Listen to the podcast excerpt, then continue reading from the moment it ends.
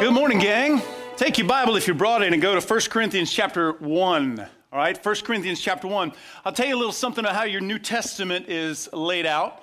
Uh, it begins with the four Gospels. We call them biographies sometimes because that's what they are. They're biographies, they tell the story of Jesus Christ.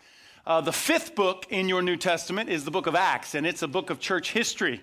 In fact, all of the other epistles, beginning with Romans all the way to almost Revelation, uh, were written during the chronology, the time span that's covered or described in the book of Acts. And then starting with the book of Romans, the way the epistles are laid out is typically with the largest of Paul's all the way down to the smaller one. That's why Romans is the biggest and they get smaller from then on down. Uh, and then they begin again in Hebrews with the general epistles and so on and so forth through the remainder of the 27 books we call our New Testament. John Cook could not have chosen a better song to introduce this message today and its theme. Today we're going to talk about recognizing our need for God. Weakness is something that we typically don't like. Most of us are into comfort and things that are comfortable. I can remember 15 years ago, I was going through a terrible time with my back. You know, many of you know I had a bad accident in college, and, and it gives me some problems every now and then. About 15 years ago, I was turning 40, I think. Uh, people told me, man, when you turn 40, Pastor Mike, things just start falling off. Be prepared. Okay?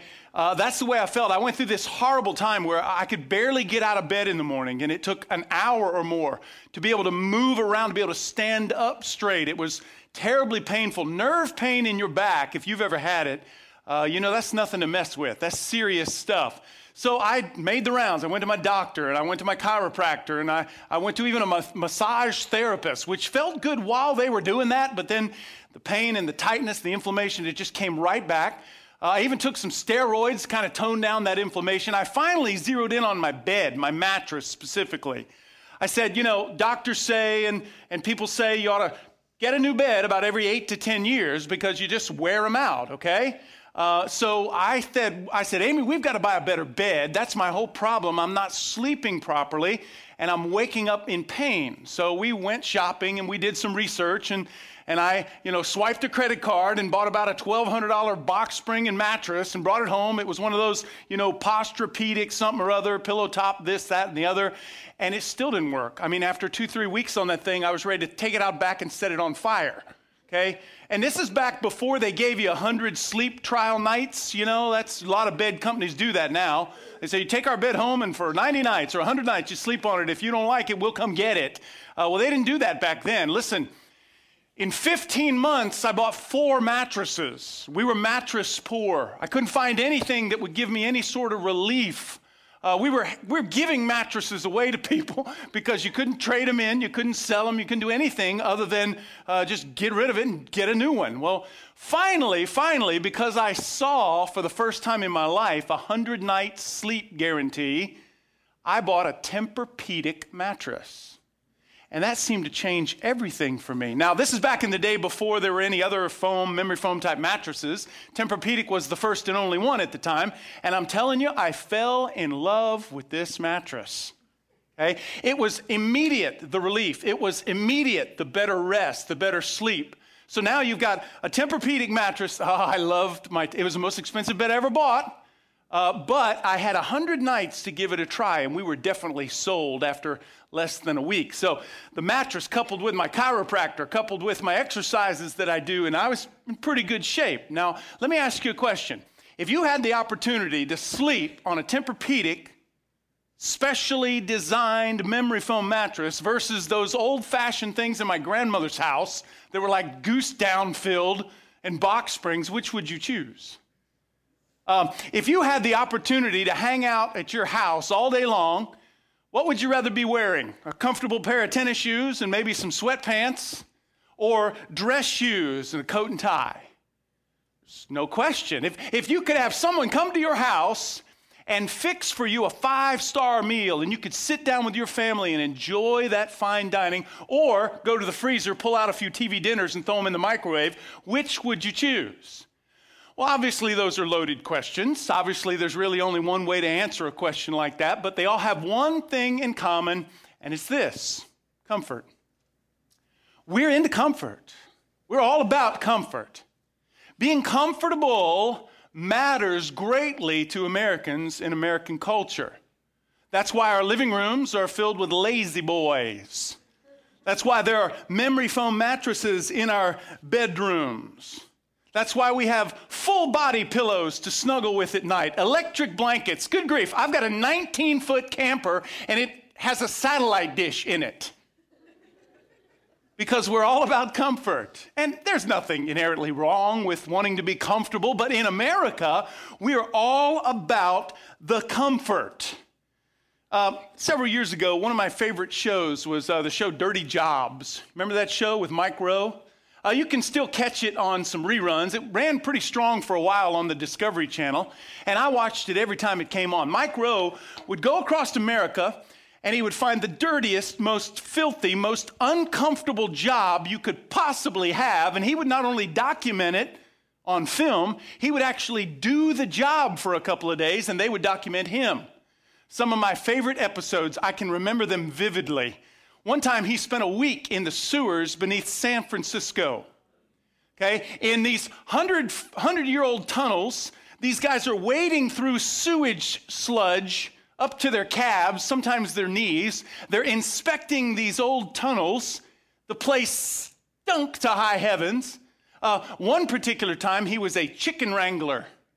Now, if you've ever picked up eggs in a chicken house, and I have, it is a very difficult experience if you're not used to it because the bottom of a chicken house is filled with chicken excrement, okay? And the chicken excrement contains an ammonia property that burns your eyes like you won't believe. And because in this small chicken house there may be seven, eight, nine thousand chickens, you're bound to stumble across a dead chicken that's been there for a few days. But the most disgusting Dirty Jobs episode I ever witnessed was when he was, for a day, a dead animal renderer. And I didn't even know what that meant. Dead animal renderer. When you're a dead animal renderer, what you do is you drive around in a truck and a rancher will call you or a farmer will call you and say, I've got a dead cow, or I've got a dead calf, I've got some dead goats, I've got dead sheep, and you come and get them. You load them up in the back of your truck and you carry them to this processing plant where you then deconstruct those corpses. Uh, the, the, those rotting flesh corpses so that you can boil certain parts of it and you can uh, cut up certain parts of it and make certain chemicals. A lot of that stuff is in soap, believe it or not.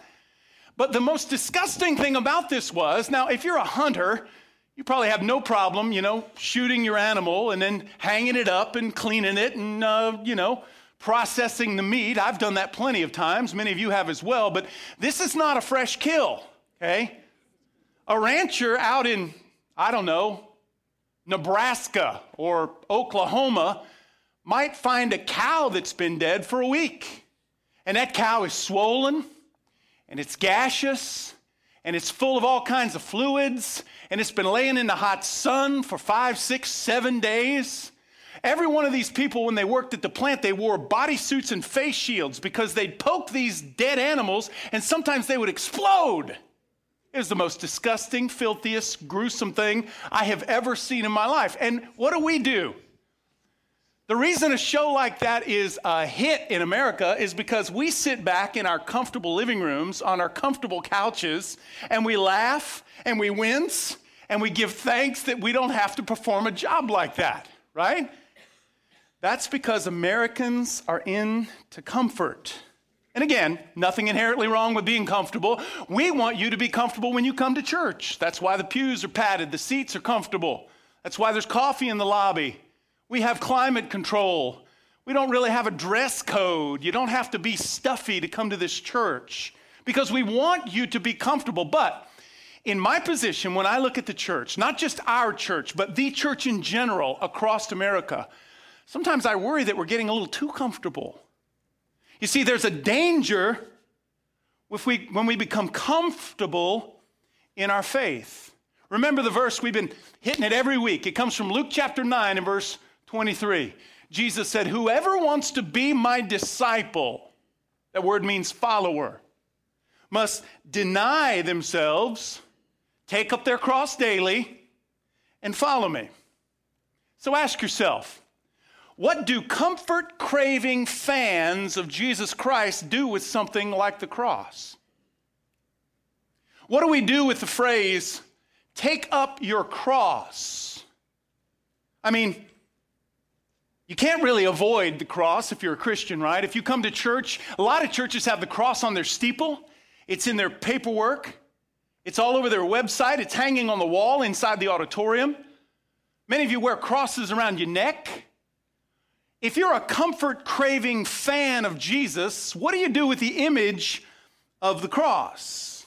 What do you do with a phrase like, take up your cross and follow me? Believe it or not, I've seen it done many times. You know what fans do? They make the cross comfortable.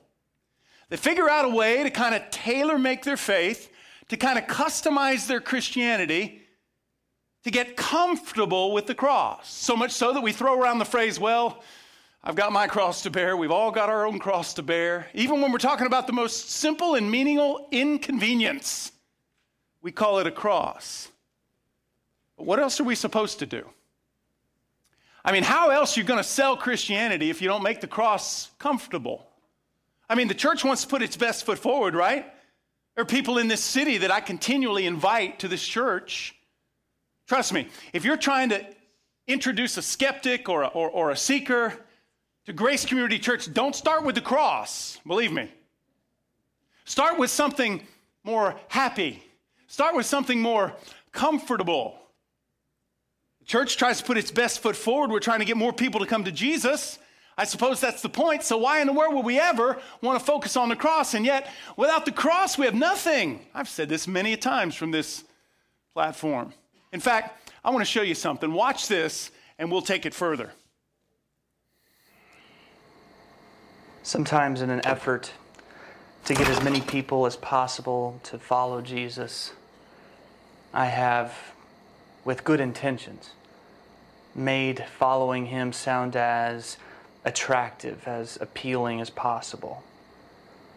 And so I've talked a lot about the unconditional joy, the peace that passes understanding, the grace and mercy that frees us from all of our guilt and shame. Those things are true and they are beautiful and they should be spoken of often. But I've realized that I have been guilty of selling Jesus. Of emphasizing only the parts about Jesus that I thought people would like.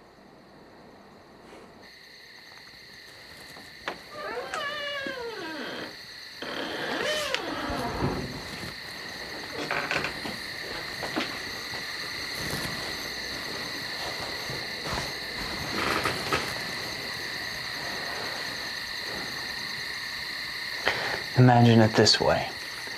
Imagine if my oldest daughter grows up and goes to college, and after a number of years isn't married, but she really wants to be. And so I decide to help the process along. And I take out an ad in the newspaper and I put up a billboard sign and print up t shirts begging someone to come and choose her. Wouldn't that cheapen who she is? Wouldn't that make it seem like they were doing her a favor? I would never do that. If you want to come and get to know her, you better come with everything you've got, or I'll send you packing. I'm not a father, but if I were and I had a daughter, I'd feel exactly the way he does. If you're going to ask my daughter out, you better bring it, buddy. You better put not just your best foot forward, you better put all your feet forward. See, when we've sold Christianity in the past, and I too have been guilty of this, that's why the prosperity doctrine in America so troubles me. This idea that the, the only image we have of Jesus is, is one that blesses you financially, that's not cross bearing and self denial. In fact, in the early New Testament, the Apostle Paul started a church, a church at Corinth, a Grecian city. And what he says they lacked in their faith walk maybe exactly what you've been lacking in yours. See, maybe you have so tried to make your cross comfortable or your faith walk comfortable that you've found yourself very unsatisfied with the return on that investment. Enter the Apostle Paul and 1 Corinthians chapter 1. Now, early on, when Paul would start a church, one of the first places he would go would be the Jewish synagogue in whatever city he was in. In Corinth, he would go to a Jewish synagogue and he would first try to convince Jews that Jesus Christ was indeed their promised Messiah. Well, many of them would buy in. They would become completed, as we often say, not a converted Jew, but a completed Jew who recognizes Jesus as their foretold prophetic Messiah.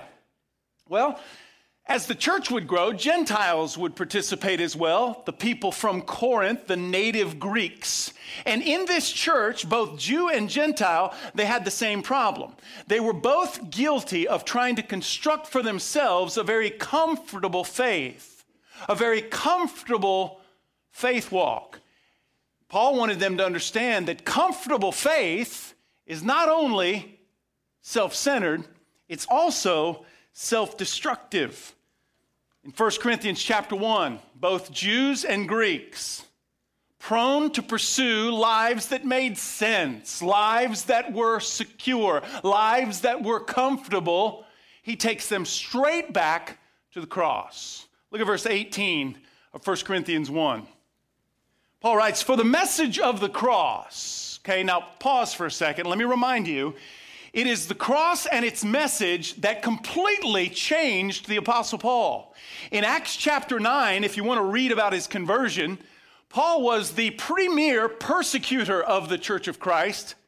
And on, on the road to Damascus, when Jesus himself took him back to the cross, Paul became the greatest missionary for the church of Christ or the church would ever know. So the message of the cross is something that Paul knew all about because it had changed and transformed him. The message of the cross is foolishness, he writes, to those who are perishing.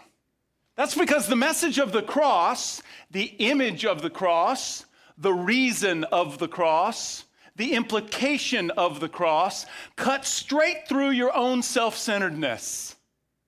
Why in the world, whether you're a Jew or a Greek, would you ever want anything in this life to challenge your own sense of self sovereignty? But that's what the cross does. The message of the cross, he says, is foolishness for those who are perishing. Interesting uh, terminology in the original Greek language. The phrase, who are perishing, is in the present active tense. In other words, Paul is saying these people, these fans who've made their faith comfortable, these fans who care more for comfort than cross bearing, they are dying spiritually and they don't even know it. But, he says, to us who are being saved, the cross is the power of God. The cross, my friends, is the transforming instrument that God uses to change or alter my intention or my desires. Let me read that again. The cross is the transforming instrument that God uses to change my intention. Now, when we talk about salvation, when we talk about entering into a right relationship with our Creator, when we talk about going to heaven when we die, when this life is over, we're talking about transformation. Without transformation, there is no salvation, according to James in James chapter 2. Without transformation, faith is dead, not alive or authentic, according to James chapter 2. Salvation is all about transformation. And I told you this a few weeks ago. One of the reasons I think some of you struggle with your own personal security before God. You look back at a decision you made when you were 14 at summer camp, or you were nine years old at vacation Bible school, and you wonder was that step, was that prayer, was that faith, was it authentic, was it real, was it saving? Am I eternally secure?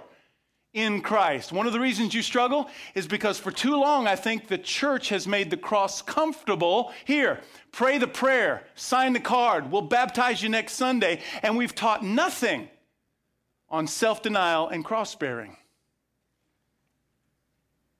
The cross is that tool, that instrument that your Creator uses, not just to modify your behavior. Anybody can modify your behavior. If I have power over you, I can modify your behavior. Parents try to modify the behavior of their children. A parent can teach a child to be honest. Aren't you trying to do that, parents? Be forthcoming. Tell me the truth. Above all, just don't lie to me. Okay? But let me ask you something. It's a whole different thing, isn't it, to change their desire. See, I might be able to change your behavior, I might be able to modify your behavior, but it's a God thing to alter your intention, to cause your desire to change. You see, that's what salvation is. Salvation is, is not how many behaviors have you modified in light of your faith in Jesus. No.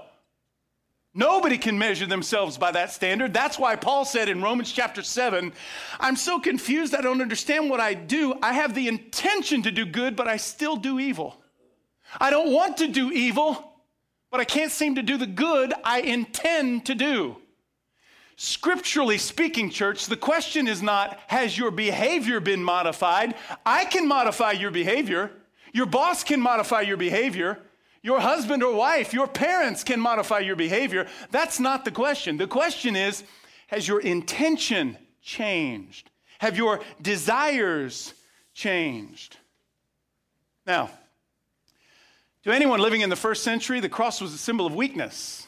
If you were a Jew in the first century, the cross meant shame, it meant humiliation, it meant weakness. For many people then, and even some now, the message of the gospel that, that God came to earth in the form of a man, he was crucified on a cross, well, that's just complete and total foolishness.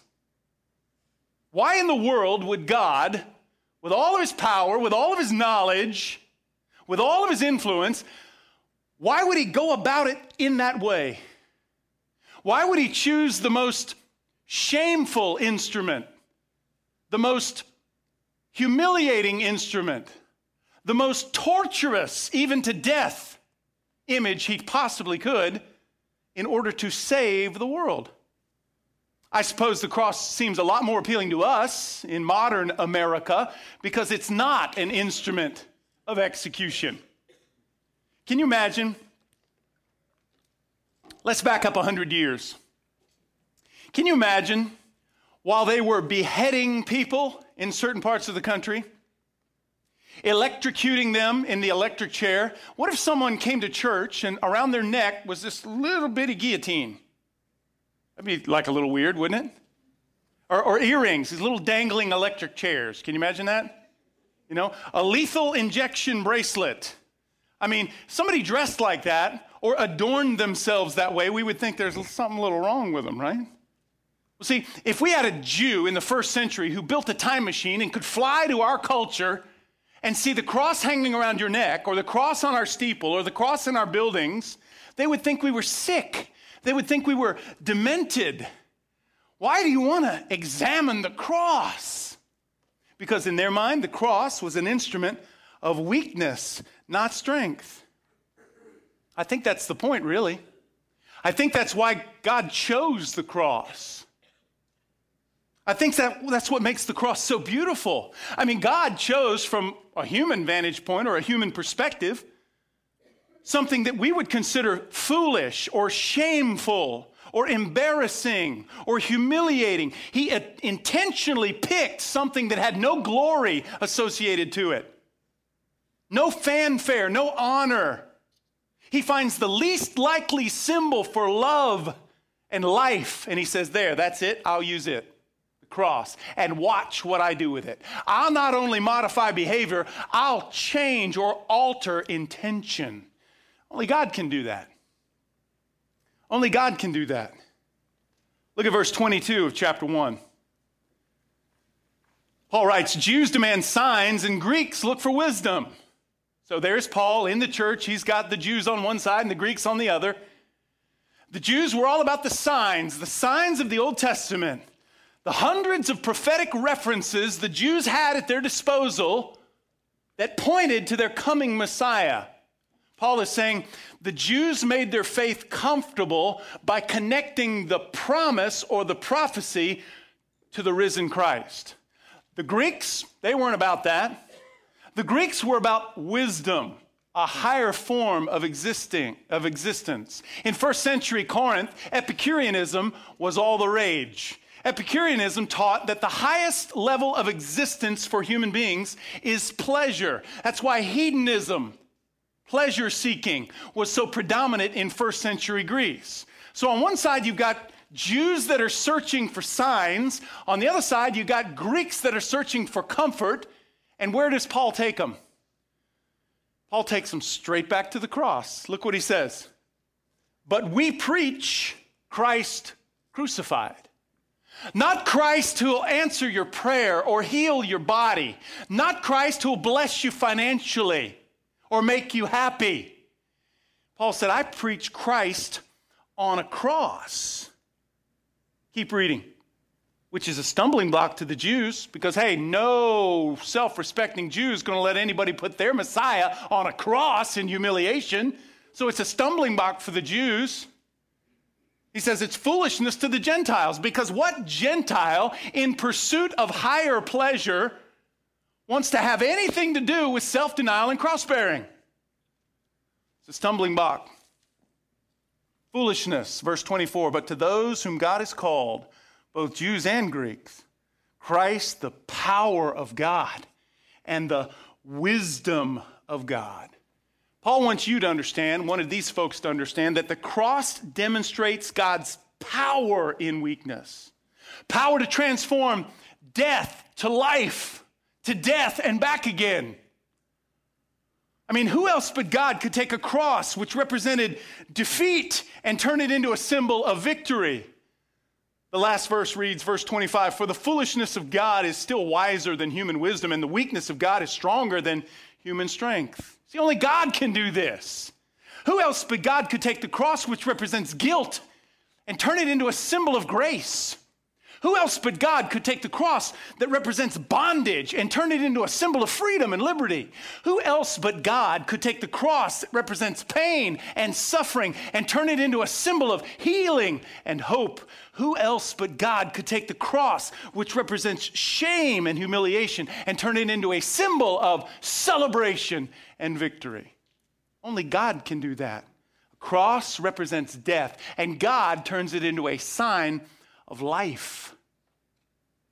What seems like the ultimate moment of God's defeat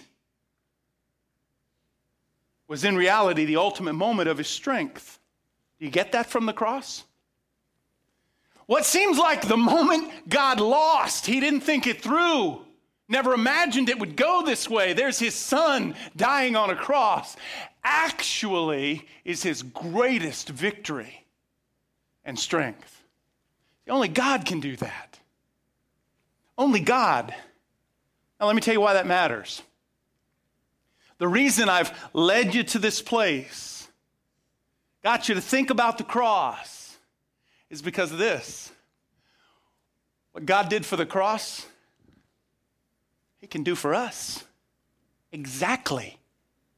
What God did for the cross, He can do for us. Only God can take your weakness and turn it into a strength. Only God can take your difficulty, even your suffering, and turn it into something that makes you strong. Only God can take your broken and darkened past and lead you to a win. Because when you are the weakest, you are exactly where you need to be for God to be the strongest. But that's so upside down in our way of thinking. But yet I'm reminded of all the famous people in this book, from Genesis to Revelation. It's a long list of, of misfits and their weaknesses. The Bible goes to great lengths to shine that holy spotlight on their failure or their weakness. Abraham, the father of God's nation, was way too old to be doing what he was asked to do. Sarah, his wife, was too old as well, and she had her doubts that she wrestled with.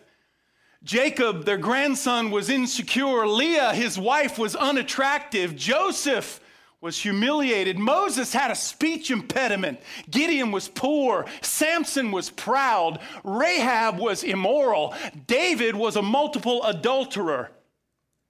Elijah was suicidal. Jeremiah was depressed all the time. Jonah was like a disobedient child. Naomi was a widow. John the Baptist in the New Testament was just weird. Let me go ahead and say it. Peter was hot tempered and short fused.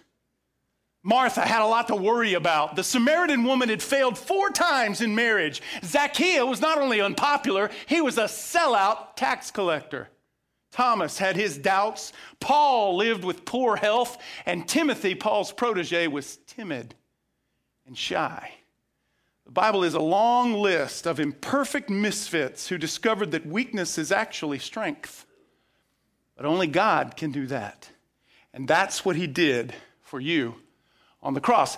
That's why the apostle Paul later in 2 Corinthians chapter 12 verses 9 and 10 says this.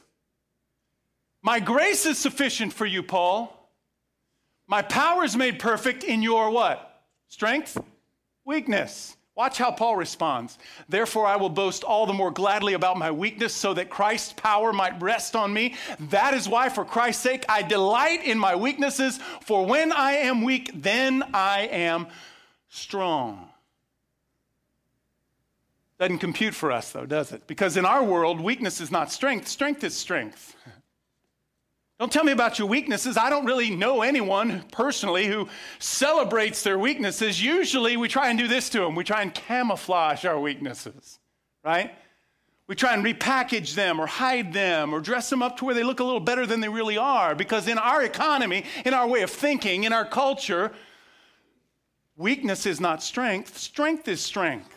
You ever been on a job interview and been asked that dreaded question that evidently people ask all the time? I've never asked this question, but supposedly this is one of the top five questions you always ask when someone comes in on a job interview. You ask, What is your greatest weakness? What do you do with a question like that? Start feeling uncomfortable and, and, and squirm in your seat? I mean, I don't know really how you answer a question like that. I can tell you what you don't say. You don't tell them your greatest weakness is, you probably won't get the job, right?